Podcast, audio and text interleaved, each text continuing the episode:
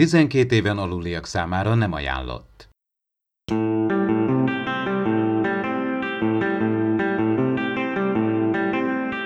Ez itt az Impulzus Podcast, az űrszekerek Star Trek tematikus epizód kibeszélője. A fedélzeten Csaba, Attila és Dave.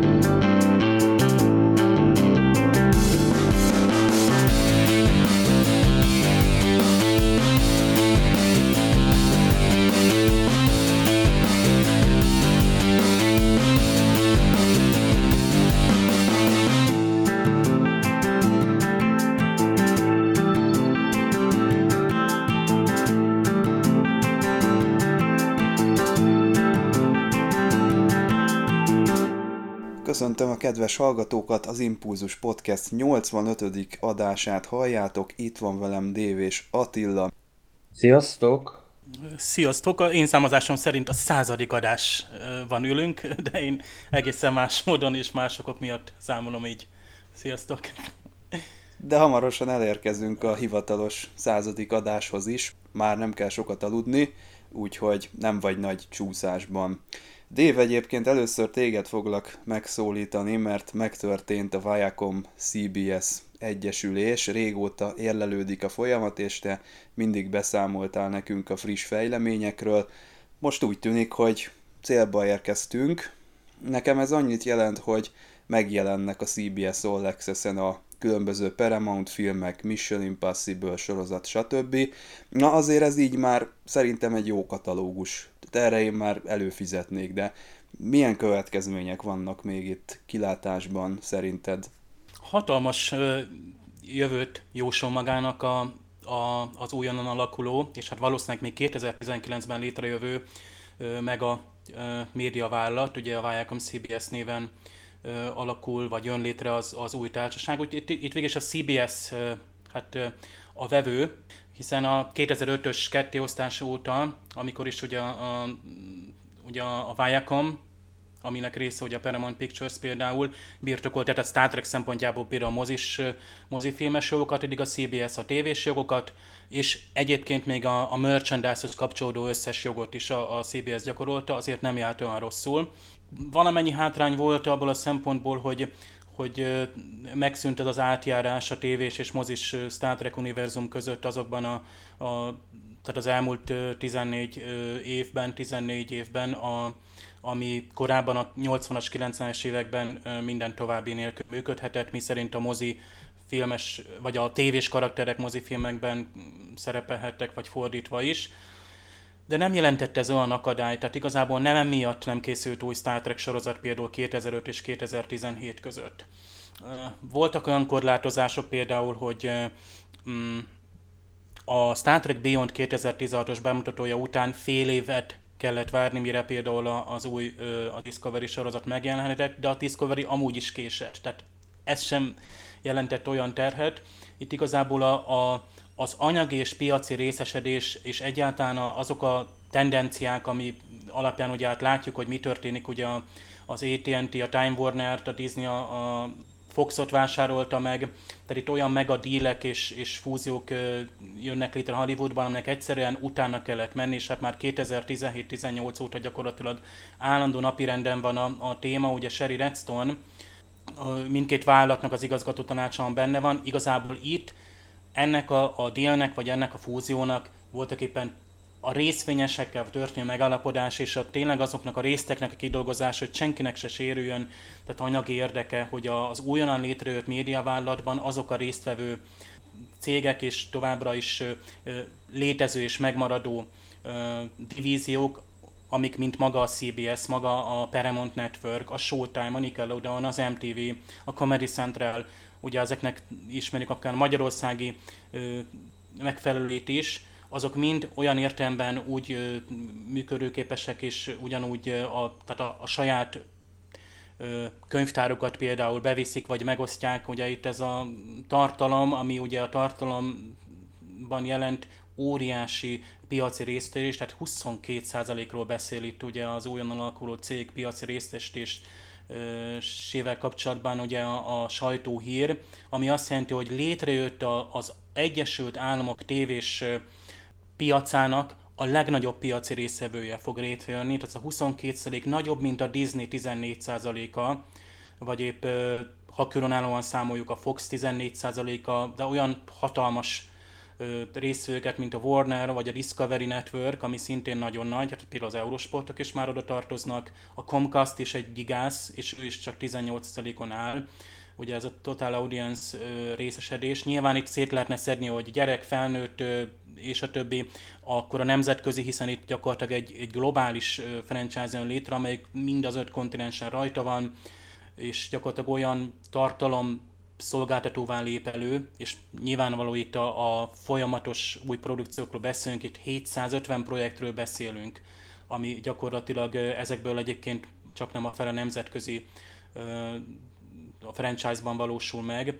Tehát ami, ami egy hihetetlen, tehát egy, nyilván egy mozistúdóról beszélünk a Paramount esetében, és hát itt, itt gyakorlatilag itt a világra vagy globálisan történő a produkció az, amit szintén kihangsúlyoznak, tehát nem csak az amerikai tévés piacon jött létre egy, egy hatalmas jön létre egy hatalmas vállalkozás, hanem itt ugye bár világszinten itt öt nagy tévéstúdió, amivel ö, ö, rendelkezik majd az Egyesült Cég, akkor a, a sugárzott műsortartalom, ez a könyvtár, ami létrejön, és lásd például az All Access-be is valószínűleg beáramlik, netán Paramount filmek, és egyéb más tartalmak tekintetében, tehát ami eddig a Viacom terjesztett. Itt ugye 140 ezer TV epizódról, 3600 filmről beszélnek, itt a, tehát gyakorlatilag a Star Trek és a Mission Impossible van most ismét egy, egy franchise-ban, csak azt kérdezem, és mit szóltok ahhoz, hogy a Star Trek szempontjából hoz az olyan változást, amit ugye az elmúlt években nem láttunk, mert ugye itt van ez a globál franchise group, ami ugye az Alex Kurtzman alá tartozik. Igazából már az elkezdett egy nagyon nagy változást, mi szerint, hogy a, a, a, úgymond a minőségét új tartalmat szolgáltató televíziós oldalon nagyon előre rendült a Star Trek. A streamingben ott van, tehát igazából versenyképes, és ott van jelen a Star Trek, meg nemzetközi szinten is, hát gondoljunk a Netflix, vagy a, a most majd lesz az Amazonon keresztüli terjesztése, ez is gyakorlatilag, bár állítólag az All is jön majd Európába, tehát, nem, tehát erre az egyesülésre volt szükség tényleg, hogy a Star Trek valami nagyjá és még nagyobbá váljon, vagy még nagyobb jövő elé kerüljön? Nem. Ahogy mondtad, enélkül is elindult egy, egy olyan franchise-osodás, ami visszatette a Star Trek-et a térképre, tehát itt be lett jelentve nyakló nélkül 5-6 sorozat, már azelőtt, mielőtt híreket kaptunk volna erről az egyesülésről, de most új szalagcímek jöttek ezzel kapcsolatban, hogy vajon a Star Trek egy új Marvel-szerű univerzummá nőheti-e ki magát.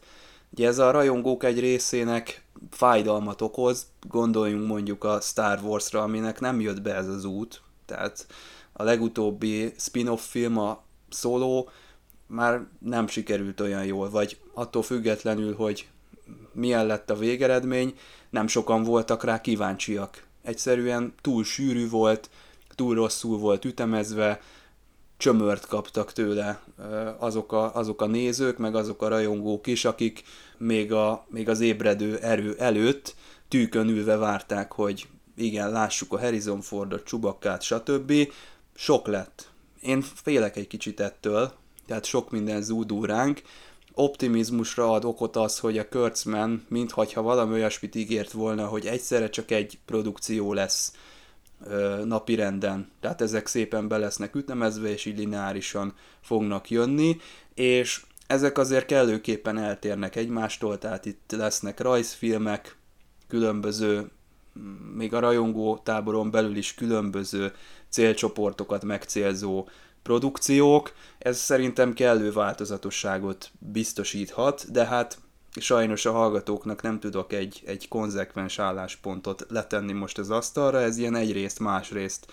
Hát meg kell nézni, most jön egy-két Star Trek sorozat, hogy azok hogyan fognak így egymás után hatni. Például, amikor Dave, ezt is te szoktad mondani, amikor az Orville-t meg a Discovery-t néztük egyszerre, az kitűnő volt, mert két alapvetően más hangvételű produkciót láttunk egymás mellett, és, és mindkettő jó volt. Úgyhogy szerintem ezzel az erővel még akár most is megtörténhet ugyanez a folyamat, hogy még a végén jól fogunk szórakozni.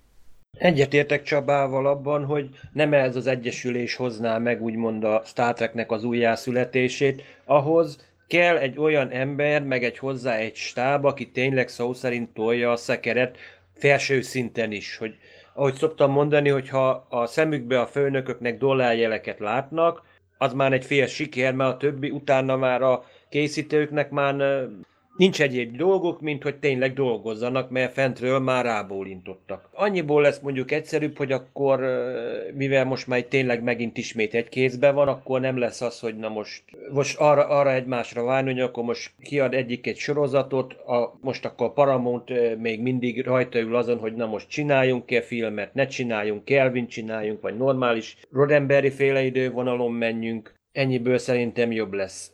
Jó, hogy behoztad ezt a mozifilmes vonalat Attila, mert hogyha ennek az újraegyesülésnek bármi hatása lenne arra, hogy fellendüljön ez is, mert azért csak megnéznénk már nagyvásznon megint a, a Star Trek-et is, akár Kelvin, akár nem, tök jó lenne. Tehát ez most nagyon be van halva. Megnéznénk, itt is egy jó egyensúlyt szeretnék én látni. Tehát például ilyen Marvel filmes sűrűséggel, ha jönnének a Star Trek produkciók, az nekem nem annyira jönne be, de ha így két évente ilyen esemény számba menően a nagyvásznon is bemutatnának egy-két filmet, az szerintem tök jó lenne. És hát a kánon az, az hát igen, a Star Treknél az, az újra és újra fölmerül, most, hogy ez a sorozatos lendület elindult hát 2017-től, hogy akkor most mi kánon, mi a Prime Univerzum, mi a Kelvin Univerzum, ott voltak is olyan magyarázatok, hát nem tudom, így, így szőnyeg alatt olvastam én is, hogy, hogy igazából a, akár a Discovery, vagy akár most a Picard sorozat, az, az, az sem igazán a Prime Univerzum, mert gyakorlatilag mióta a Kelvin filmek vannak, hogy nyitottak egy teljesen új, tehát az egész franchise nyitott úgymond jogilag is elkülöníthetően egy olyan hát produkciós vonalat, amiben ugye nem lehet állítólag nem szabad teljességgel úgy szerepeltetni korábbi karaktereket, vagy esetleg mozifilmekben potenciálisan később ö, felbukkanó karaktereket, mint ahogy korábban láttuk is, hogy állítólag ezért voltak mások a klingonok, állítólag ezért más a más Spock, és nem az Akari Quinto, és nem a és így tovább alakította a Spockot, hanem azért az Ethan Peck, és akkor úgy már el volt fogadva a Spock, hogy a CBS is behozhatta a Spockot, mert nem az Akari Quinto, tehát a mozis Spockot hozta be. Na most állítólag ugye az újra egyesülés ezt, ezt, ezt lesöpri ezt a korlátot, és akkor mostantól a, a, a, a Chris Pine besétálhat a, a, a nem tudom, ott a, a Discovery fedélzetére, nyilván nem, és nem is fog, de mondjuk teszem azt például itt Körknek a megjelenésére, hát akár ugyancsak nagy esély van. Ugye a Marvel azt csinálta, hogy nem csak, hogy kezdett építeni így látszólag még összefüggés nélkül a különböző hősök, karakterek felépítéséből egy közös univerzumot, ami ugye az Avengers filmekben jelent meg, hanem ő elkezdte kiszervezni ezeket a mozis hősöket, sőt ugyanazokkal a színészekkel a tévésorozatokba. És ott is láthatjuk ilyen próbálkozások, tehát például az Amerika kapitány első filmben megismert Peggy Carter ügynök ugyanazzal a színésznővel tovább ment a Agent Carter sorozatba, aztán az a sorozat két évadot élt meg. Érdekes volt egyébként, még a Tony Stark, vagy a idősebb Starkor is ugyanaz a színész játszotta. Aztán most is gyakorlatilag a mostani nagy komikonos bejelentések, és most nem soroljuk fel őket, mind arról szólnak, hogy gyakorlatilag mozifilmes szereplőkből épülnek fel majd a Disney Pluson megjelenő ilyen-olyan, ilyen sorozat, olyan sorozat, minisorozat, stb. módon megjelennek ők, tehát kiszervezik őket le a mozivászorról. Ugye a, a Star Treknél is ezt látjuk, hogy, hogy nem a mozi vászorra gyúr, hanem, hanem a, egyre inkább a streamingre, mert hál' Istennek azért időben belátta, hogy, hogy például a, a globális terjesztésben is jó, mert mégis valamennyi streamer sorozat eljutott valamilyen módon az európai nézőköz is, csak ugye nem abban a, a, a formában, ahogy korábban volt, hogy, hogy gyakorlatilag ilyen dömpingszerűen, vagy, vagy teljesen természetes módon, tehát a, a televíziós sorozat forgalmazással úgymond bekerült a, a, a nézők elé, és majd hát egyébként ebben szeretne nagyon erős lenni, hogy a, a tartalomban, vagy az önálló tartalomban ugye ez az új Viacom CBS, és ugye a mozifilmek azok eddig is, tehát eddig is ugye vártuk, hogy jön, folytódik a mozis univerzum, akár onnan, hogy a nemezés után, akár hogy a Kelvin idő van el, mert már azért azt is elfogadtuk, megszoktuk, és hogy itt ugye Tarantino esetében például teljességgel megdöbbentünk, amikor kiderült, hogy igazából ő neki nem is számít, sőt nem is érdekli, hogy melyik univerzumban van, ő a karakterekkel szeretne valamit kezdeni, és azt a sztorit tovább viszi, csak épp a, a, ő már nem törődik azzal, hogy mondjuk melyik univerzumban van, és lehet, hogy rá is hagyják, sőt e, ezúttal az lesz, hogy pont ő rá ráhagyják majd, és, és alkot egy olyan tényleg szerzői filmet, habár a Star Trek franchise-nál ugye nehéz azt mondani, tehát amikor a Mission Impossible-nek az egyes részeit rendez egy, egy rendező, mondott, hogy jó, ez ezért jó, azért nem jó, de voltak éppen még mindig a, a franchise filmekről beszélünk, és nem egy egyedi ö, önálló filmről. Szóval itt, itt én szerintem egyedüli, egyedüli nagy, ö, nagy húzás tényleg az, hogy itt egy olyan ö, hatalmas erőforrások és tartalékok lesznek megint, ami alapján talán könnyebben zöldudat kapnak, ugye, tehát hogy évadhosszíbítások, újabb sorozatprojektek, újabb kísérletezések, és például akár a mozi is és én is remélem, hogy nem megyünk bele abba, mint a Disney, hogy ontjuk, ontjuk a, akár a streamre négy-ötféle sorozatot párhuzamosan. Egyébként a Marvel csinálta azt, hogy csomó Marvel-es Netflixes sorozat van, és a kutya se nézi, vagy nézte. Tehát ott, ott is volt egy csomó próbálkozás. Tehát voltak tévés Marvel sorozatok, ugye, mint az Agents of S.H.I.E.L.D., meg voltak a, a Defenders, meg a Luke Cage, meg mit tudom én, Jessica Jones, ezerféle ilyen streamelt sorozat, amiből ilyen egy-két évad, van amelyik sikeresebb volt, van amelyik nem Ugye most a Disney is, álltak még Obi-Wan Kenobi is tévésorot is lesz mégis, tehát, tehát baromi nagyot merítenek, és, és, és lassan ott, ott vagy, hogy nem tudod elképzelni, hogy mondjuk ekkora anyagi háttérrel is itt, ahogy Attila mondtad, hogy emberek kellenek, tehát van-e még annyi, annyi ember, háttér, tehát úgymond kreatív, meg szakember, aki például ezeket a, a sorosztakat is csinálja. Hát itt megneveztek már íróstábokat például az új Nickelodeonos sorozatra is, tehát tudjuk, hogy mindegyik mögött vannak írók, de úgy nagyjából a, ilyen átjáróház van, hogy a, az Kurtzmannek az égisze alatt gyakorlatilag az az íróstáb, vagy a hozzá közel álló személyek is úgymond az a látásmód marad továbbra is, tehát a következő években azért azt a vonalat kapjuk meg, amit megnyitott a Kelvin univerzum, amit a Discovery, és amit úgymond a, a, a Alex Kurtzman, Alex Kurtzman-nek a, a hatása vagy égisze alatt ö, látjuk. Tehát így az újraegyesülés, ez szintén az ő neve, vagy az ő azt a stílust viszi tovább, amiben vannak nagyszerű dolgok, de amit, amit azért kritizálnak is rajongók. Reméljük, hogy tanulnak a Star Trek készítői a többi stúdió által elkövetett hibákból, illetve a saját hibákból is, hiszen Rick Berman a TNG-nek az egyik Blu-ray extrájában elmondta, hogy megbánta, hogy a Deep Space Nine után nem hagyott egy-két évet, mire elkezdték a Voyager-t, és a Voyager után is meglátása szerint az Enterprise-szal várni kellett volna egy-két évet, mire mire elindítják. Hát most már így utólag nem tudjuk, hogy ez segített-e volna a franchise tovább életben tartani azokban az időkben, legalábbis a tévéképernyőkön, de ő is egy ilyen higgadtabb, megfontoltabb stratégiát választott volna. Figyelem! A műsorban spoilerek bukkanhatnak fel. Hullanak a vörös egyenruhások itt a Tiltott Gyümölcs című epizódban, miközben a mikrofonok mögött továbbra is Dév és Attila lesznek a beszélgető társaim.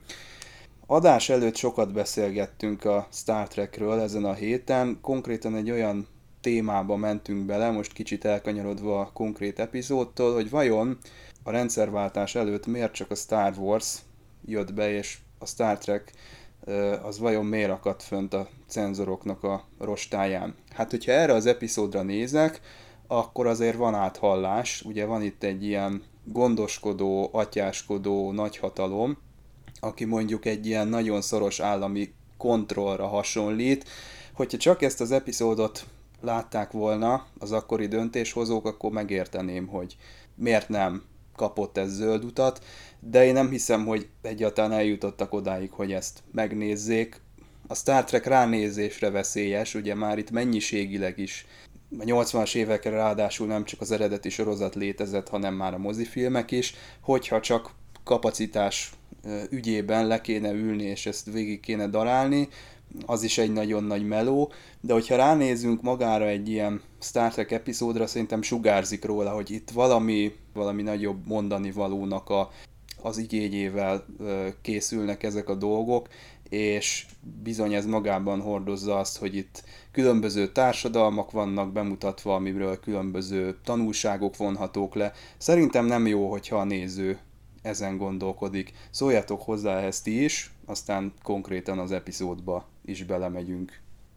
Én gyakorlatilag azt szoktam mondani, hogy az elvtársaknak akkoriban valószínűleg azt feküdte meg a gyomrát, hogy itt látunk egy ilyen tökéletes, utopisztikus jövőbeli társadalmat, ahol látszólag nincsen pénz, de ehhez képest angolul beszélnek, és nincs, se, se elleni elvtárs nincsen, se vörös csillag. Hát valamiért itt általában az volt, hogy itt tényleg itt mindent, ami ilyen külföldi dolog azért, ami nyugatról jön, hogy azt ne engedjünk be. Itt valószínűleg a eléggé túl teljesítettek tényleg szó szerint mindent itt nálunk is. Hogy azt ne, nem szabad, hát azért emlékezzünk vissza azért, a, amikor volt a holdraszállás 90-es évekig gyakorlatilag a szovjet polgárok erről ezt nem is láthatták, mert tudtak róla, hogy általában az emberek leszállnak a holdra, de erre mit kaptak a moszkvai tévébe? Valami régi, családi, nem tudom, üzbék, vagy nem tudom milyen típus, milyen rendező által készített filmet kaptak, ugyanúgy mondjuk a Kínába se tudják, Észak-Koreában meg pláne nem, mert tényleg állítólag, amikor leszálltak a Holdra, állítólag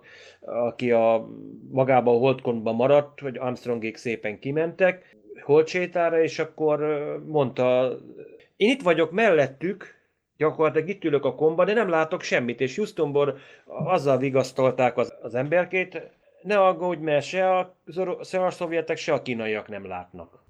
Star Wars esetében szerintem az volt a, az engedélyezésének a, az oka.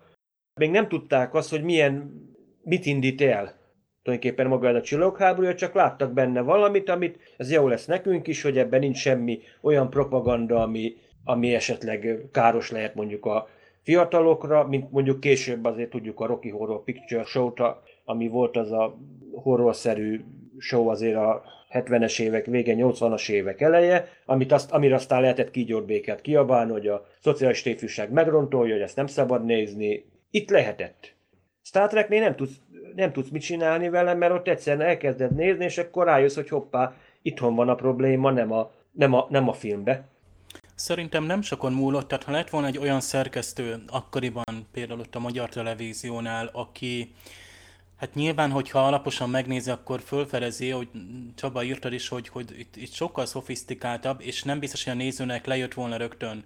Mint például a, ugye a Star Wars-nál, ott, ott, ott igen, rá lehet húzni ezeket a sablonokat, de hát például, ha belegondolunk, hogy magát a, a forgatókönyvet hányszor dolgozták át, hát, hát például a, a, a Luke nem is volt a Vadernek a fia az elején, az első forgatókönyv változtokban, tehát itt, itt és így gyakorlatilag egy fontos igazából pont egy akár ideológiai mondani való is ott van, tehát az egész a Védernek a, a megváltása igazából új értelmet nyert, mert ha nem Luke a, a fia, akkor igazából megint egy, egy sokkal halványabb a történet.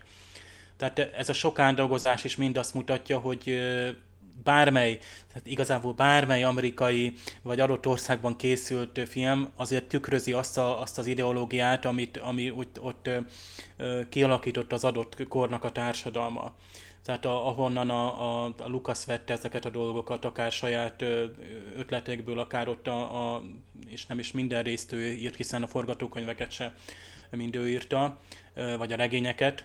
A Star Treknél viszont előbb-utóbb, tehát ha nézed, nem tudsz félrenézni, és, és, és nem tudod elkerülni, mert, mert a gondolatok például a, a, a párbeszédekben itt is, például ebben az epizódban is itt a nem beavatkozás jön elő, elő megint.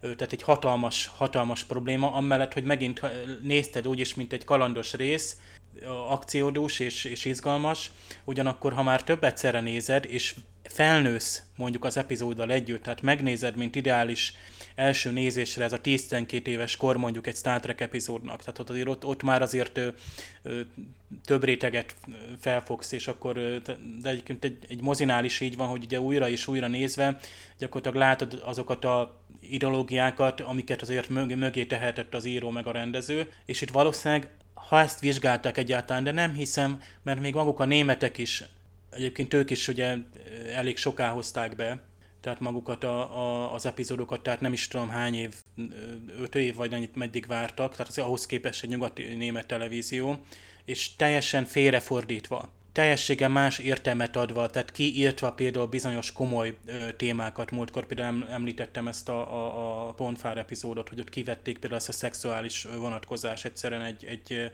fertőzése volt a Spocknak, és csak álmodozott. Na most ennyit ennyirével akár a magyar televíziónak a szerkesztőnek fordítója is megváltoztatta volna a Star Treknek a, olyan értebb a szövegét, hogy akkor nem angolul beszélünk, vagy nem a, a Egyesült Államokban van a Föderáció Központja. Lásd, itt ugye állandóan emlegeti a Csekov például Moszkvát, hogy itt, a, itt például az állítók, az Édenkert nem volt messze, és Ádám és Éva is, hogy valahol Moszkva közelében voltak. Hát erre, ha nem lehetett volna lecsapni ezt az epizódot, bemutatni ugye a magyar televízióban, hát ez, ez igazából ez, ez ennyi múlik, hogy, hogy itt, itt persze, hogy benne vannak azok a rendszert kritizáló elemek, hiszen magát az, az Egyesült Államok rendszerét is, ugye, mint utóbbit magyarázzák, ugye itt cikkek is, hogy a Star Warsban hogy a birodalom, ugye az Egyesült Államok és a lázadók, az Vietnám például már ugye 70-es évek, és Lucasnak, a, aki majdnem egyébként kikerült Vietnámba, maga is, de beteg volt, ugye cukorbeteg, és nem lett katona. Tehát ez, ezek, és ez csak egy személyes mert Lukasz elmegy a vietnámi háborúba, lehet, hogy még durvább Star Wars tír, és egy, egy, gyakorlatilag egy, nem egy kalandfilm lesz belőle, hanem egy, egy, egy borzasztó rendszerkritikus háborús kemény film. Tíz évvel hamarabb, mint mondjuk Oliver Stone-nak volt a Szakasz című filmje, emlékszel. A Szakasz.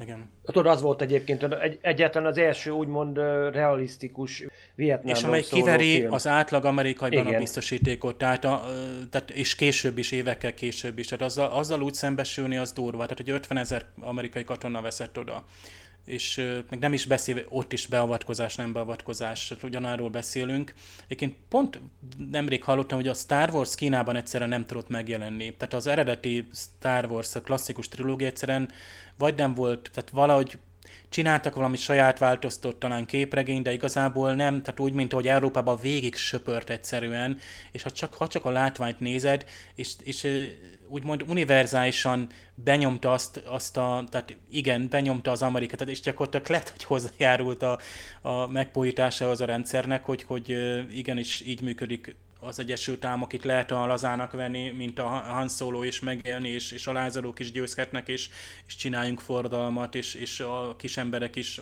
ahogy az evakok ugye legyőzik a, a nagy lépegetőket, tehát ez, ez, ez nagyon érdekes, miközben a Star Trekben ez sokkal összetettebben ott van, tehát a rendszernek a megdöntése. Hát a Körk hány rendszer döntött meg? Ezt is például. Azért, ha vele gondoltok, akkor ez akár itt, itt is például a kommunizmus is lehetett volna az, az, amit a, a, ez a bolygó képvisel, egy, egy, egy elavult rendszer, ami évtizedek alatt nem változott. És így hogy megkeményíthetett volna például a kommunizmus, szocializmus is, mindenféle változás nélkül. Tulajdonképpen egy bálvány, mert itt is azért láthatunk egy bálványt imádtak, ami kiszolgálja őket, de viszont nem tudjuk, hogy pontosan, hogy most a, mi volt a célja, mert ezt például nem tudjuk. Egyébként itt Németországra visszatérve, én olvastam egy tanulmányt, hogy végülis az NSZK-ba miért is nem kerülhetett. Összehasonlították mondjuk a két társadalmat, az NDK-t és a NSK-t.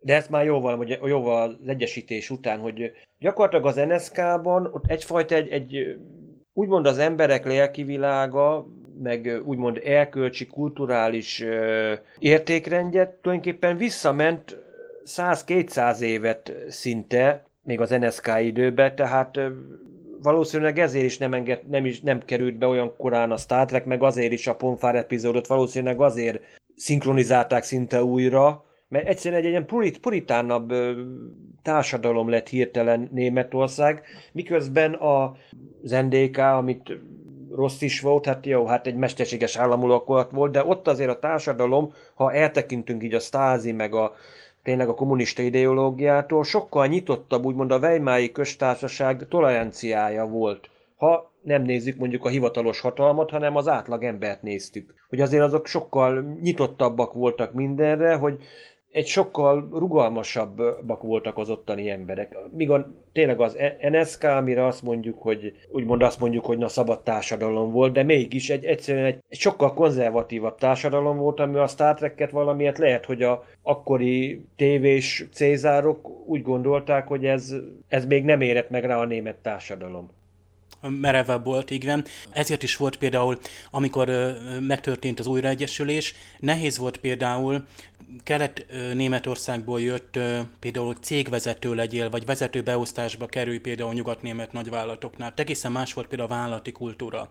Tehát hiába voltál te olyan, olyan szakember, tehát tényleg a, a, azért tényleg pont ugyanezt is nem is teszek hozzá többet, hogy teljesen így van, ahogy mondod, és ez egyébként a tévés világban azért volt érdekes, mert a NSK tévét azért itt ott azért úgy, ahogy lehetett fogni, hát most Berlinbe, vagy pláne, de azért ott a határszéleken azért ott a VHF meg UHF jelek azért nem tartották be a vasfüggönyt, és akkor azért ott átszivárgott, tehát a nyugatnémet tévét nézték. Egyébként tök érdekes, tehát erről aztán később tucatnyi utalás van, hogy Kelet-Németországban nyugati tévét néznek, és van is egy olyan film, amelyik arról szól, hogy Kelet-Németországban gyerekek nézik a nyugat-német tévében a Star Trek-et. Titokban azért sokan nézték azért a nyugati ország részen, akkor, amikor még nem lett volna szabad, nézték azért az osztrák tévét, ORF-et, ORF 1-2-t. Még a Balatonnál is még úgy, ahogy jó minő, úgy, ahogy minőségben még lehetett látni odáig besugázott, tehát hiába tiltva volt, de mégis lehetett látni. Lehet, hogy ott a osztrák, tehát Kelet-Ausztriában olyan erős sugárzás volt? Például Székesfehérváron nagyon szemcsésen, de még valamennyire lehetett látni Ó, de irigyeltem. Amíg nem volt műhold, irigyeltem. Tehát állítok Budapesten is volt, ott ugye a orosz egyest, vagy a szovjet egyest is átjátszották, tehát helyi budapesti frekvenciára, de állítok talán az ORF-nek is volt valami átjátszása ott, hogy, hogy vagy az mikron, vagy lehet, hogy akár sima tetőantennával is lehetett ö, fogni. A Star Trekben van egy nagyon komoly akadály, amit az emberiség nem tud megugrani. Újra és újra elbukunk, amikor az elsődleges irányelvről van szó. Miért van ez vajon? Körknek sem sikerül ezt betartania, Picard sem tud ezen túllendülni egyszerűen. Láthatjuk a Drumhead című epizódban, hogy hányszor szekte meg? Kilencszer? Vagy... Szóval ez egy nagyon súlyos dolog. Nem tudom, hogy ez azért van-e, mert a, a nézőt ki kell elégíteni egy-egy epizód végén, hogy az igazságérzetünk érvényesüljön, hogy igen, a mi értékrendünk szerint egy zsarnok kormányt, vagy egy, egy elnyomó erőt, azt igenis fel kell számolni, és, és emberi léptékű moralitást kell mindenhova vinni. Azt mondja itt a doktor McCoy, hogy vannak bizonyos abszolút értékek, ilyen abszolútumokról beszél Mr. Spocknak, és nem vagyok benne biztos, hogy, hogy igaza van. Bár a, az epizód ugye ezt, ezt nagyon következetesen és nagyon jól körbejárja ezt a témát, és nagyon jó párbeszédeket ad a szereplőknek a szájába. Az egyáltalán nem tuti, hogy egy jó üzenetet közvetít a végén ezzel a bár ugye itt több vonalon, több rétegű a dolog, nagyon szépen rétegződik egyébként, hogy van itt egy ilyen kiüzetés a paradicsomból, ami hát ad egy, egy ilyen teológiai vagy akár evolúciós szükségletet annak, hogy itt igenis fejlődni kell, és ha nem mi mozdítjuk ki ezt a társadalmat, akkor, akkor valami más, valami szikra csak el kell, hogy induljon, hogy kimozduljanak, de azért mégis, tehát itt, itt elbukunk ebben a, ebben a be, nem avatkozási kérdésben csúnyán. Ö, tulajdonképpen a be nem avatkozás törvénye egy dolgot nem mond ki. Azért, ha itt ezt az epizódot megnézed, azért itt, e, itt ebbe a társadalomba, valnak a népébe valakik már beleavatkoztak. Tehát mesterségesen gyakorlatilag primitív szinten tartották őket. Ez már eleve, már rajtan kívül valaki már beavatkozott.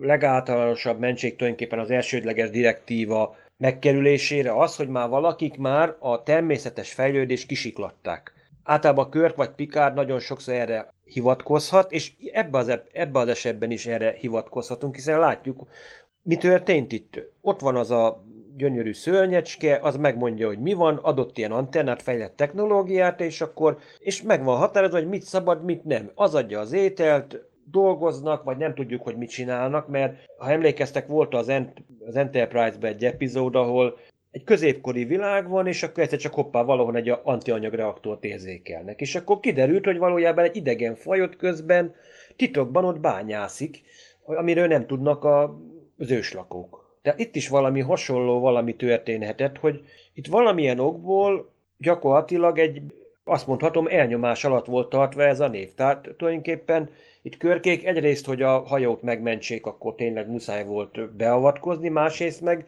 ezt a tényezőt, ezt az idegen tényezőt valahogy elhárítani, mert tulajdonképpen itt egyik beavatkozással tulajdonképpen semlegesítettük a másikat. Jó, az más kérdés, hogy a végén azért azt mondja, hogy akkor küldenek szakértőket, akik újra megtanítják a, ezeket a szegény embereket ismét önállóan élni, de tulajdonképpen ennek ez a, ez a lényege, hogy tulajdonképpen itt most nem sérül az elsődleges irányelv, mert tulajdonképpen itt egy másik idegen beavatkozás semlegesítünk. És nagyon sokszor egyébként az írók így írják le, hogy igen, hogy mivel jó, mi is fejlettebbek vagyunk, de viszont itt történt valami, aminek nem lett volna szabad megtörténnie. De mikor történt az a valami? Tehát Attila, én most lehet, hogy itt vitatkozni fogok, mert én, én itt a Spockkal is egyet tudok érteni. Tehát itt ugye ezek az emberek, hogy a McCoy megállapítja, hogy nem öregszenek, tehát lehet, hogy 20 ezer évesek. Tehát van valami, ami itt, itt működik. Tehát oké, okay, hogy a McCoy úgy érve, hogy ez egy stagnálás, és ezt egyszerűen nem lehet tétlenül nézni, itt haladás kell. De hát a Spock ezzel szemben úgy érve, hogy itt a McCoy emberi kulturális normákat akar másra alkalmazni. Tehát itt már valaki végrehajtott valami változás. Lásd, mondjuk ha nálunk történt volna olyan változás, most teszem azt a dinoszauruszok kipusztultak, és lesz, teszem azt lehet, hogy azt a, nem tudom, az egy mesterséges jelenség volt, tehát valaki beavatkozott, és úgymond akkor az emberi fejlődés egy másik irányba indult el, vagy egy másik emberi, vagy előember faj lett felturbózva az evolúció útján, akkor gyakorlatilag ott történik egy beavatkozás. Most ha valaki jönne, hogy azt vissza kéne csinálni, mert az, igazából az, az valami beavatkozásra egy ellenhatást kéne, és akkor így kijavítani. Igazából ez a, nagyon jó angolul úgy van ez a törvény, ez a benemarkozás, hogy non-interference. Ugye az interferencia az ilyen zavart jelent amúgy, ha hétköznapi értemben belegondolunk. Tehát igazából ez, ez nem zavarjuk meg azt, amit ott találunk. Tehát még ha áldatlan állapotokat találunk is ott, akkor sem avatkozhatnánk be. Tehát persze, hogy egy, egy altruista szervezet, mint a Csillagflotta nyilván, de itt, itt, itt tényleg áldatlan állapotokat találtunk?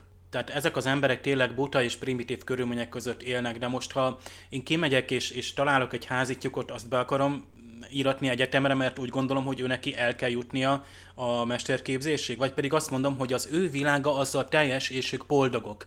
Aztán ezzel is hangzik, hogy ezek az emberek itt boldogok, tehát itt igazából a, a, az almát, amit odadunk nekik, ugye Spock, mint ördög, ugye ne felkezzünk el a végén erről a hatalmas poénról, tehát odattuk a jó és rossz tudását. Lásd most itt például a szexualitás is bevezetődik, amihez ugye kapcsolódnak akár ö, rossz dolgok is. Lásd emberi társadalomban. Tehát ugye ez a, a isteni szerep, vagy az isteni beavatkozást, ö, tehát bárhova betesszük a lábunkat, lehet, hogy baktériumot viszünk oda, itt meg oda, oda visszük gyakorlatilag az egész emberi ö, civilizációnak a pozitív és negatív hordalékát, jó, oké, most ezek az emberek megtanulnak építeni, alkotni, jó, hogy nem Körk nem azt mondja, hogy gyárakat építünk és iskolákat nektek, nyilván majd lesznek gyerekek, és az, az, az, az persze egy hatalmas változás lesz, tehát hogy itt egy olyan fejlődés indul el, hogy ugye önmaguk tudását és személyét tovább tudják adni. Tehát ez egy borzasztó erőssége mondjuk az emberi társadalomnak, de mondjuk ez a társadalom ez ilyen volt, ezt lehet, hogy el kell fogadni úgy, ahogy van, és elhúzni arról a bolygóról, mihelyt az első növény kilő, kilőtte azokat a nyilakat. Elhangzik egy nagyon fontos mondat, még. Vagy McCoy, vagy Kirk mondja azt, hogy ezeknek az embereknek fel kell kínálni a választás lehetőségét, Ugye vagy így akarnak tovább élni, de tudniuk kell arról, hogy létezik ugye a fejlődés, létezik az előrelépésnek a lehetősége. Hát sajnos úgy alakult a dramaturgia, hogy nem adatott meg végül ezeknek az embereknek a választás lehetősége, és Attila itt mondott pár mentő körülményt, én is mondanék még egyet, az, hogy szorongatják a tökeit a Mr. Scottnak az Enterprise-on, tehát Decaying Orbit van, ami oly sok epizódban előfordul, és nincs rá egy, egy hatékony gomb, amivel ezt el tudnánk hárítani.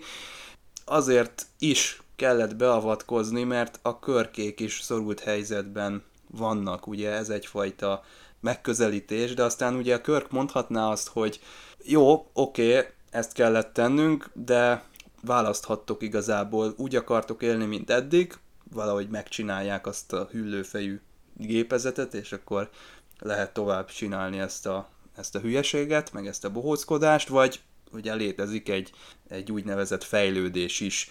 Hát ez sajnos nem, nem sikerült.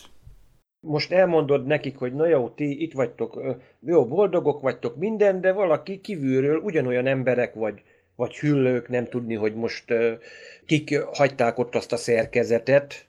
Gyakorlatilag idegenek itt beavatkoztak az életetekbe, hogy elvették tőletek a, azt a lehetőséget, hogy na most megismerjétek, hogy hogyan a szaporodás, az önálló cselekvés, a döntési szabadságnak a képességeit. Jó, az rendben van, hogy boldogok, nem tudják mi az a diakolás, tényleg egy ilyen, ők megelégedett, nem egy megelégedett spirituális civilizációt látunk, de akkor is egy, egyfajta elnyomásban vannak. Na most, hogy az elnyomásnak tényleg vannak fokozatai is, de tényleg abszolút igazság tényleg nincsen. Hiába mondja azt Mekko is, hogy alapvető igazságok, de egyszerűen a tényleg Harry, most nem tudom, hogy most André Norton vagy Harry Harrison írta le valahol, hogy abszolút igazság nagy i betűvel, nagy kezdőbetűvel nincsen. Csak mindig egy adott civilizáció vagy kultúrában létező kisbetűs igazság van. Mert ami egyik civilizációban alapigazság vagy alapelv, az egy másik civilizációra nem lehet ráalkalmazni. Nem tudjuk ráhúzni ugyanazt a zinget mindegyikre. Nem jó rá, mert egyszerűen nem állja meg ott a helyét tényleg a klasszikus esettel azt mondja, hogy mondjuk a, a kannibált a kult, saját kultúrájában megeszi az ellenségét gyakorlatilag az természetes, mert ez egy hősi cselekmés. Az, hogy egy mondjuk egy vegetáriánus kultúránál meg ez elborzadnak, vagy mi a nyugati kultúránál, hogy fúj, eh, mi ez? Hát ez, ez borzasztó undorító dolog. Ott viszont természetes, tehát eh, ezzel a, úgymond a mentőkörülményekkel is csinyán kell bánnunk, hogy most mennyire jogos, mennyire nem jogos, vagy pedig az, hogy mondjuk na most kiirtották a dinoszaurusz, ahogy Dave mondja, erre mondjuk van egy kis mentség, mert azért tudjuk az Origin című epizódban azért abból kiderül, hogy azért voltak olyan dinók, akik elértek egy technikai civilizációt, és el tudták hagyni a bolygót. És a kvadránsban landoltak, igen. Igen.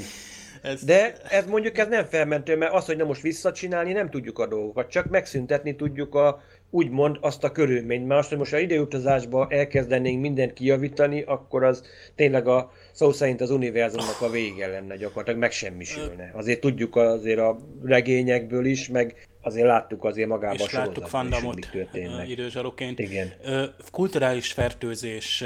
Ha azt mondom, hogy az itt lévő civilizáció önmagában teljes, akkor tehát egy ember, a flotta mekkora rálátása van arra, hogy milyen következmények, milyen előzmények és milyen következmények vannak. Ugye itt Körk nem egyszer tépelődik, de van is egy komoly párbeszéd a Spockkal, hát főleg amikor már ott a vörösingeket, vörösingesek hullanak, és ott a Körk magát vádolja, hogy nem kellett volna mégsem beavatkoznia, tehát ha betartotta volna az irányelvet, egyébként Spockot fölmenti őt, tehát ott, ott, ott megmondja, hogy igenis veszélyekkel jár, tehát a, a, a bolygó felfedezésére a flotta adott utasítást, és igenis, hogy az, az járhat veszélyeket. Tehát a Spocknak most nem, a, nem is a hűvös logika, hanem úgy egyfajta vigasztalás vagy fölmentést ad, és ebből a szempontból, tehát vehetjük jó néven, amit Körk, Körk tesz. Tehát, és gyakorlatilag azért nem is rögtön cselekszik, tehát van egy megfontolás benne, tehát igazából itt nem is ítélem el körköt, hát nem tudom, hát emlékszünk például a discovery hogy a pályákot folyamatosan dicsértük, egyszer csak hogy a kelpiaknál csettint egyet a pályák, és azt mondja, hogy hm, Michael, jó ötlet, tényleg, inicializáljuk az összes kelpiánnál ezt a bizonyos Vaharait, tehát mindenki essen túl ezen az evolúciós fejlődési szakaszon, és akkor legyen most mindenkiből, tehát ilyen zsákmányállat helyett most ők lesznek a bolygó uralkodó, ugye alfa ragadozó fajai, ugye ami a szarunál történt átalakulás. És akkor, hogy ezt, ezt nem is csak, hogy engedjük, hanem hogy ezt inicializáljuk, és akkor ezt, ezt hát ez egy milyen mértékű beavatkozás. Hát már az is, hogy a Michael Burnham ott lesugárzik és megjelenik a, a szarú testvére előtt, tehát már ez is egy, hiszen ö, még Warp előtti civilizációról van szó, egyébként nem tudom, hogy itt a, az elsőleges irányelv ugye, az a térhajtóművet nem ismerő civilizációkat védi később, amikor már ezt sokkal részesben megfogalmaznák, mert a térhajtóművel rendelkező civilizáció lépett már ki önnön, tehát aki önmaga kezdeményezte azt, hogy kilépett saját hát, burkából, elhagyta a bolygóját, az jelzi azt, hogy képes arra, és kész arra, hogy megismerje a más teljesen más civilizációt befogadja, vagy erre a döntésre kész legyen. Na most ez a primitív nép nem volt kész a döntésre, de arra se, hogy odaadjuk neki a döntésjogát. Ez még túl nagy feladat, hogy majd ő döntsön. Meg ráadásul itt, itt gyakorlatilag helyettük döntöttünk, nem azt kérdeztük meg, hogy akartok majd fejlődni? Hiszen nem tudták azt felfogni, hogy annak a fejlődésnek milyen pozitív vagy negatív hozományai lesznek. Üdvözöljük a fűnyíró embert a Dév környezetében. Egyébként, hogyha úgy vetjük föl a kérdést, ahogy te az előbb megfogalmaztad, hogy teljes civilizáció és boldog civilizáció, akkor azért már lehet ezen vitatkozni, mert mi van, hogyha ez a, ez a gépezet ez meghibásodik, vagy, vagy maguk ezek a, ezek a őslakók rontják el, akkor elpusztulnak, vagy, vagy kihalnak, vagy nem tudnak magukról gondoskodni, akkor megint csak tényleg úgy vetődik föl a kérdés, hogy valaki beavatkozott, és, és ennek a hatására történtek a bajok. Szóval ez, ez igen, eléggé összetett ez, a, ez az egész dolog, és azt hiszem, hogy ezt jól körbe is jártuk ennek a beavatkozásnak, meg be nem avatkozásnak a témakörét.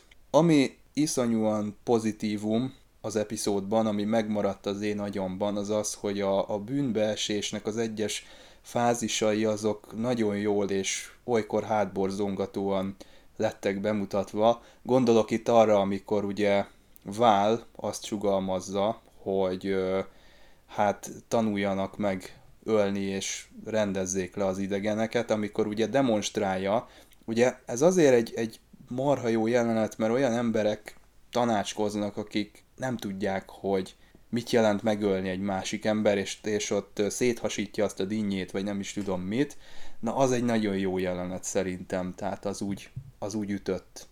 Igen, mert ez egyrészt azt is megmutassa, hogy ez az Isten, Vál, ez tulajdonképpen nem az a jóságos, jóindulatú Isten, amire, amit az ember mondjuk elképzelni, hogy na milyen tökéletes társadalomban az Isten is akkor milyen, hanem egyszerűen igen, egy védelmi mechanizmus ott is benne van, hogy jó, ez így minden nagyon szép, szép, szeressük egymást, szeressük egymást, de ha valaki jön, akkor azt lebunkózzuk, mert, mert az nem olyan, mint mi, hogy más. Tehát benne van megint az, hogy ami kívülről jön, vagy idegen, abban a pillanatban, mivel nem hasonlít hozzánk, gyanakodva szemlélik a még akár még úgymond idegre hozzáteszem még az Istennek, vagy akik magasabb lépcsőfokon áll mondjuk a hatalmi pozícióban is. Tehát mindig veszély, mindig ve, az idegen mindig veszélyt jelent. Hiába mondjuk azt általában a legtöbb ilyen sci-fi univerzumban gyakran elhangzik, hogy a legtöbb idegen életforma barátságos. Csak az a baj, hogy valamiért most ez a forgatókönyvíróknak a kollektív tudatában van benne, hogy mindig az idegen, az mindig veszélyt jelent. Ez valamiért, ez bele van kódolva, akár, akárhonnan. Akár milyen filmsorozatot, filmet, vagy könyvet, képregényt olvasunk.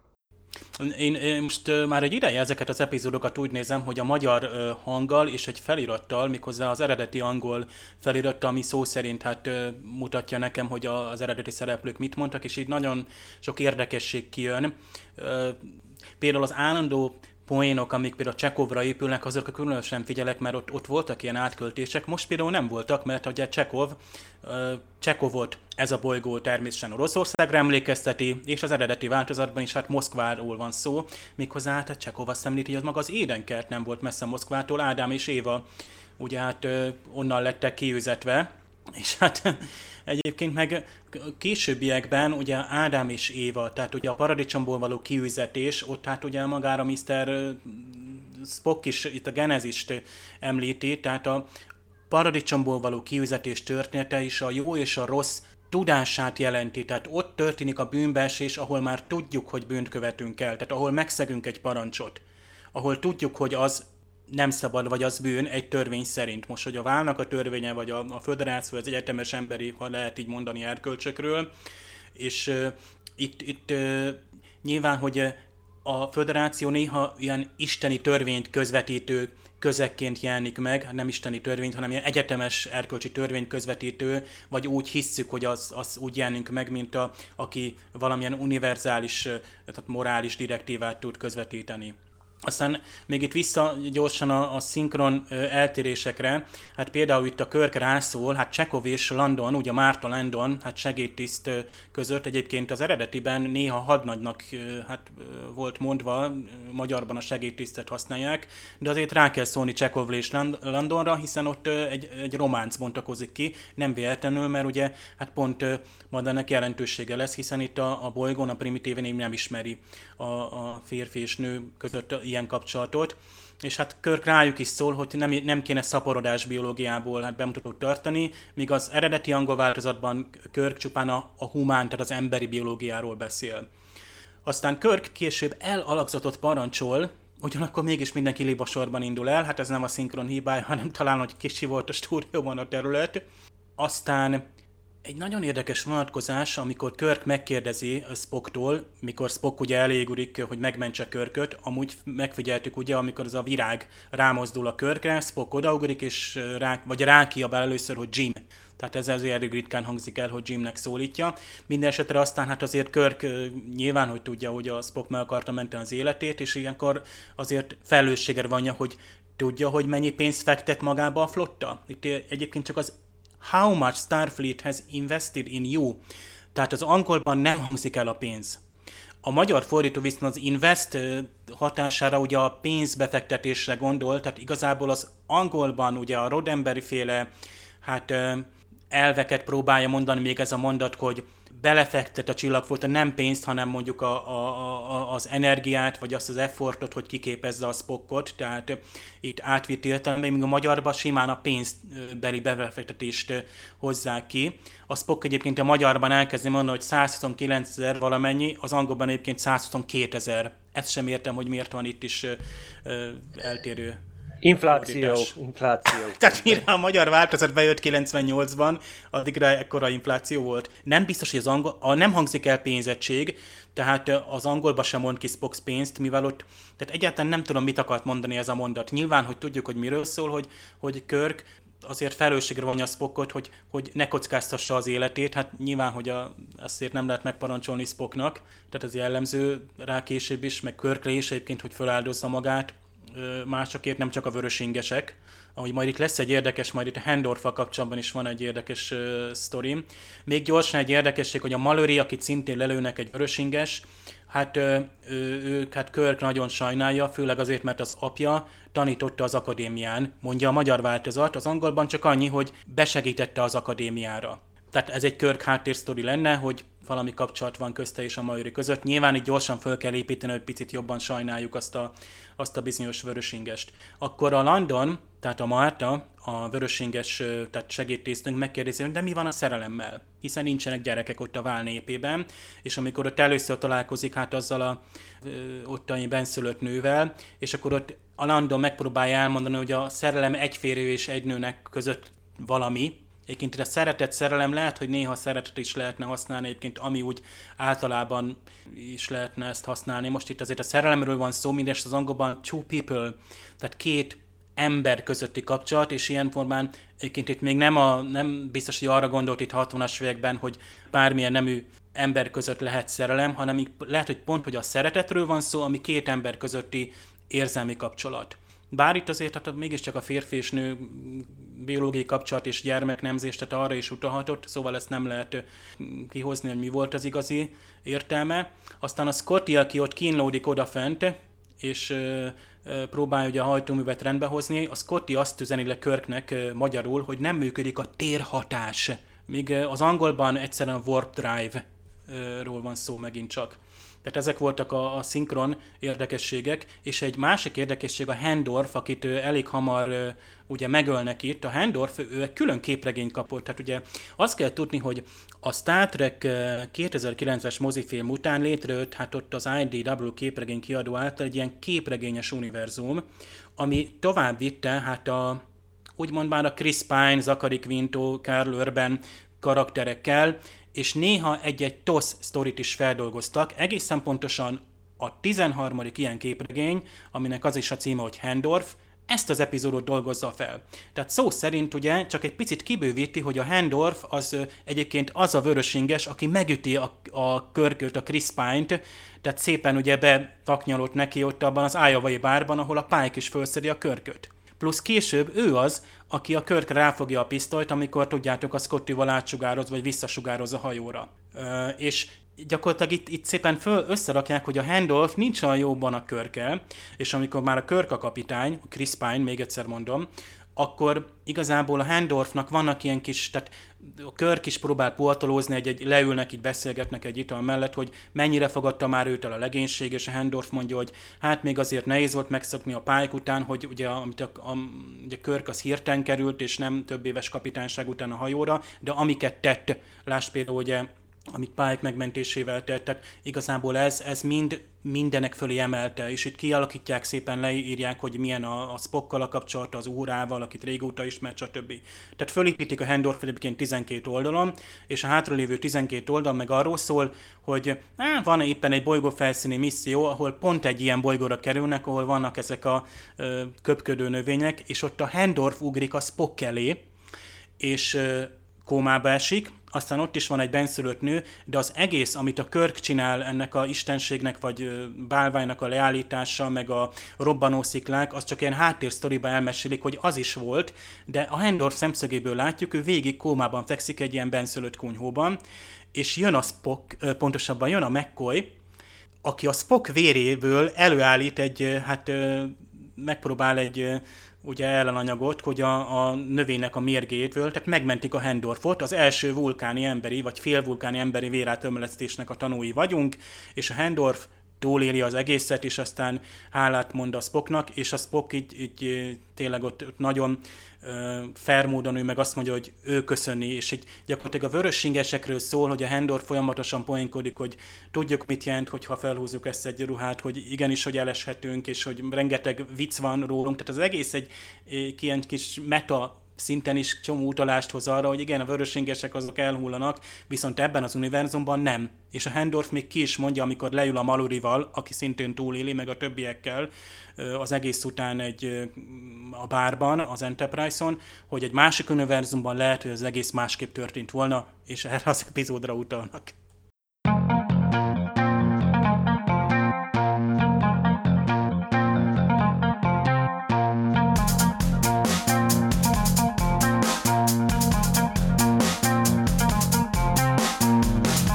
Produkciós szempontból szemlélve egy kicsit határeset, mai szemmel vizsgálva ezt az epizódot. Ezek a forgó virágok, ez az erős stúdió környezet, ez főleg az első 10-15 perce az epizódnak, az ugye azzal telik, hogy a vörös ingesek hullanak. Bár itt uh, ugye Körknek a kiakadása, ez kicsit Pike-ra emlékeztet, már visz egy, egy fajta hangulatot, egyfajta ilyen megint csak előkerül a felelősségnek ez a borzasztó terhe, ami a jövőbeli kapitányok vállán nyugszik, besokal egyszerűen a kapitány, és szerintem kellett már egy ilyen jelenet a körknek, mert ő mindig tökéletes, ő mindig a jó döntéseket hozza, meg mindig határozott. Ez egy jó karakter pillanat volt, szerintem kellett ide.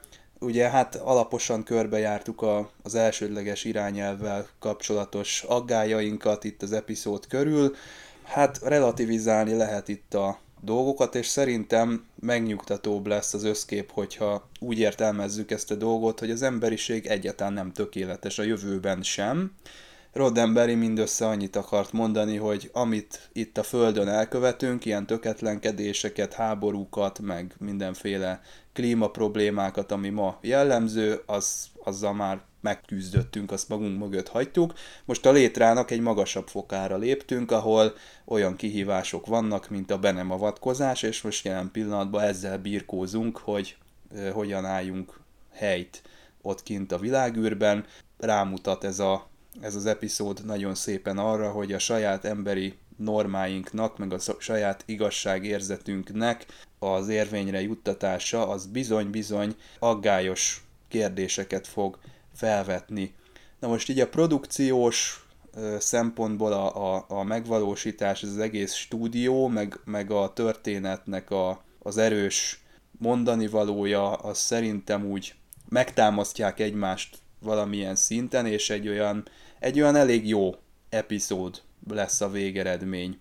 Úgyhogy én azt mondanám, hogy egy ilyen 10-ből 7-8 pontos. Egyébként amikor amit itt boncolgatunk, ilyen benemavatkozás, meg, meg ilyen folyamatos aggályok, az a epizódnak a nézése közben nekem eszembe nem jutott. Tehát én leültem, végignéztem, és halálosan jól szórakoztam. Aztán valahogy úgy egy-két nap elteltével elkezdték szúrni a tarkómat ezek a, ezek a kérdések.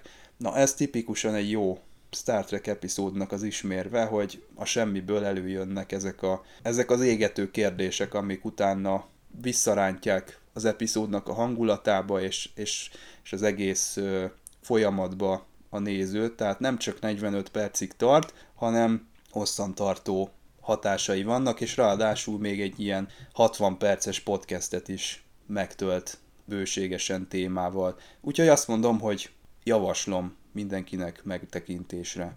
Én mondjuk én is tudom javasolni ezt a, az epizódot, mert itt uh, ismét a, egy olyan kényes témát vesz elő, amit többször láthatunk, és a legtöbb vitát tudja a Star Trek rajongói között generálni. Konkrétan itt a be nem avatkozás törvény, hogy beavatkozhatunk, vagy nem avatkozhatunk be, vagy ezzel ártunk-e azzal, hogy megszüntetünk egy adott állapotot, akkor is, ha mondjuk, mint itt láthattuk, hogy mesterséges, vagy pedig hagyni kellene itt mindent változatlanul, tehát ez egy ilyen örök dilemma. De viszont rengeteg lezártlan kérdés van azért a még ebbe az epizódba is. Azért nem tudjuk pontosan, hogy most miért, mi volt ennek az értelme annak, annak hogy mesterségesen úgymond azt mondjuk, hogy primitív állapotban voltak tartva ezek az őslakók. Hogy jó, boldog, öntudatlanul, mint a gyerekek, mert tulajdonképpen gyerekeknek lehetne nevezni, mert nem tudták mi az a, úgymond a testiség örömeit nem értették, és még, még egy csókot se láttak még soha. Lényegében aszexuális életet értek, nem tudták mi az a gyilkolás, jó, hát mondjuk ez azt mondjuk, hogy pozitív dolog, de viszont teljesen rá voltak utalva erre a rejtélyes gépezetre. Nem tudjuk, hogy ez a, ezt a gépezetet miért rakták oda, vagy mikor, miért, mi célból, mert valamilyen célja volt, nem csak az, szerint, nem csak az hogy most itt egy boldog társadalmat létrehozzunk, ez nem egy társadalom pszichológiai kísérlet, kísérlet lehetett, mert ennek nincs semmi nyoma. Ha csak nem az, hogyha mondjuk akik a kísérletet megkezdték, ma nem tudták úgymond befejezni, mert lehet, hogy éppenség ők meg kipusztultak. Tehát ebben nagyon sok, nagyon sok a kérdőjel, hogy miért csinálták, hogy nem-e valami egyéb valamit akartak ezen a bolygón, akár mondjuk, amit későbbekben láthatunk másik sorozatokban, hogy akár ásványkitermelés, amit, ami máshol mondjuk ritkaság itt ez a bolygó bővébe van, és titokbe akarták vinni, vagy valami hasonló. De viszont ha ez édenkert, a másik kérdés pontosan ezek a virágok. Hogyha ez egy édenkert, ahol minden egyfajta olyan boldog ökoszisztéma kialakul, ami tulajdonképpen a legmagasabb rendű embertől egészen akár a utolsó kis apró vírusig semmi gond, akkor mégis ezek a virágok meg akkor miért viselkednek úgy, mint ragadozó. Ez, ez se lett úgymond konkrétan megmagyarázva, tehát ez, ez is egy ilyen, lehet, hogy, lehet, hogy éppen ezt is az idegenek esetleg genetikai manipulációról lehet szó, mert ez sincs sosem megmagyarázva. Tehát én azt mondom, ez egy olyan epizód, amit érdemes megnézni, ha mondjuk a Star a velejét akarjuk látni, és rengeteg a kérdőjel, amin esetleg lehet agyalni. Tehát ha mondjuk a tízből egy tízes skálán kellene nekem ezt értékelni, ezt a epizódot, akkor én egy nyolcast adnék. Érdekes, hogy a valláskritika, ami tehát az epizódban azért elég markáns, már nagyon gyakran előfordul itt, pláne ebben az évadban, hiszen itt volt a, a, ugye az Apollós része, alig két-három résszel korábban, és hát az első évadban meg hát a Return of the Archons. Tehát nagyon közeliek ezek az epizódok, tehát nagyon hasonló témákat, ráadásul hasonló megoldással is. Ott is egy emberekre rákényszerített rendet, ami, ami, ami a mi szempontunkból, vagy a, a körk felfogása szempontjából elfogadhatatlan, azt, azt oldjuk fel úgy, hogy egy, egy ultimatív és visszafordítatlan megoldást adunk. Tehát itt azért itt többször is elhangzott, hogy ö, most jön létre az a korszak, amiben az embereknek van választási lehetősége, itt ugye vál népének.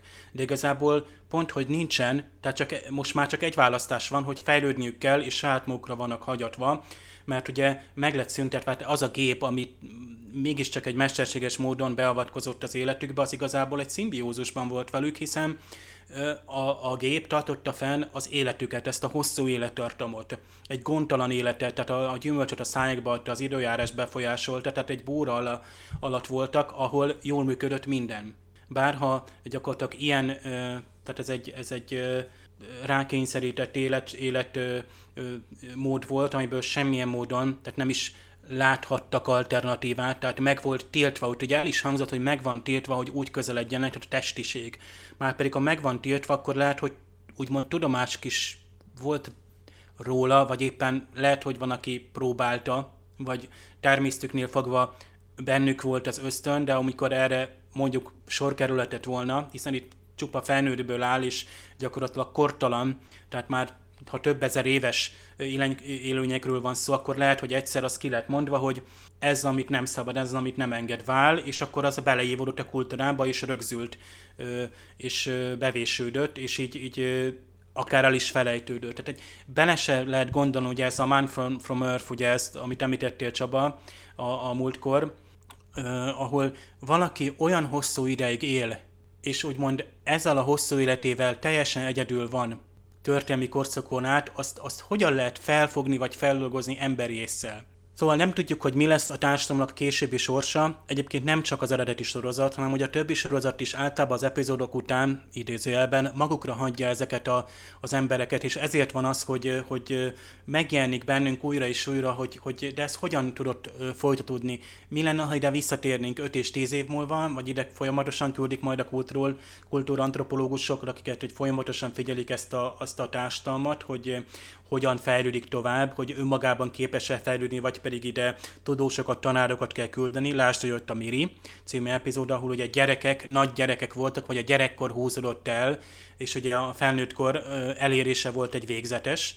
Tehát itt is gyakorlatilag egy, egy örök gyerekkorban, gyerekkorból kell kilépni ennek a népnek, és ezt nagyon jól lenne tudni, hogy itt, itt mi történik a, a, az emberekkel, azzal a társadalommal, ami egyébként egy nagyon mini tehát hiszen itt csak egy, egy kis falu volt, és hát itt, itt egy, azt hiszem itt nem is csak arról van szó, hogy jó, most itt megmutatunk, hogy van egy falu, és az jelképezi, hogy egész bolygó tele van ilyen kis ö, falvakkal, hanem itt azt hiszem ki is mondták, hogy ez vál népe, tehát csak mi vagyunk.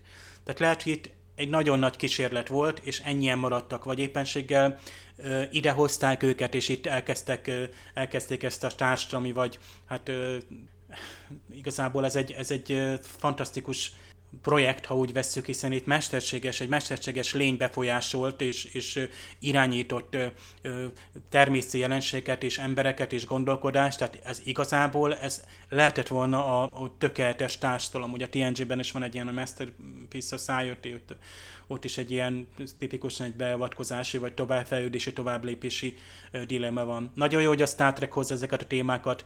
Nem is azért mondtam itt a többi epizóddal, hogy ez is egy ilyen uh, istenre vagy uh, vallásosságra vonatkozó, mert más szempontból hozta, ha bár nagyon hát észrevettük azt, hogy ugyanaz a motivum van, hogy az Enterprise-t is valami ö, megbénítja, méghozzá az is a bolygóról indul ki, és egy konkrétan meghatározható helyről egy gép okozza, azt a gépet le lehet gyengíteni, ö, mert egyébként ennek a szimbiózusnak ugye az volt azt hiszem a lényege, hogy a, a nép ö, hát ö, táplálta, vagy valahogy tehát ez a vált kellett táplálni, tehát úgymond itt is energiával kellett átlát, ellátni, mint ahogy Apollót például az imádattal.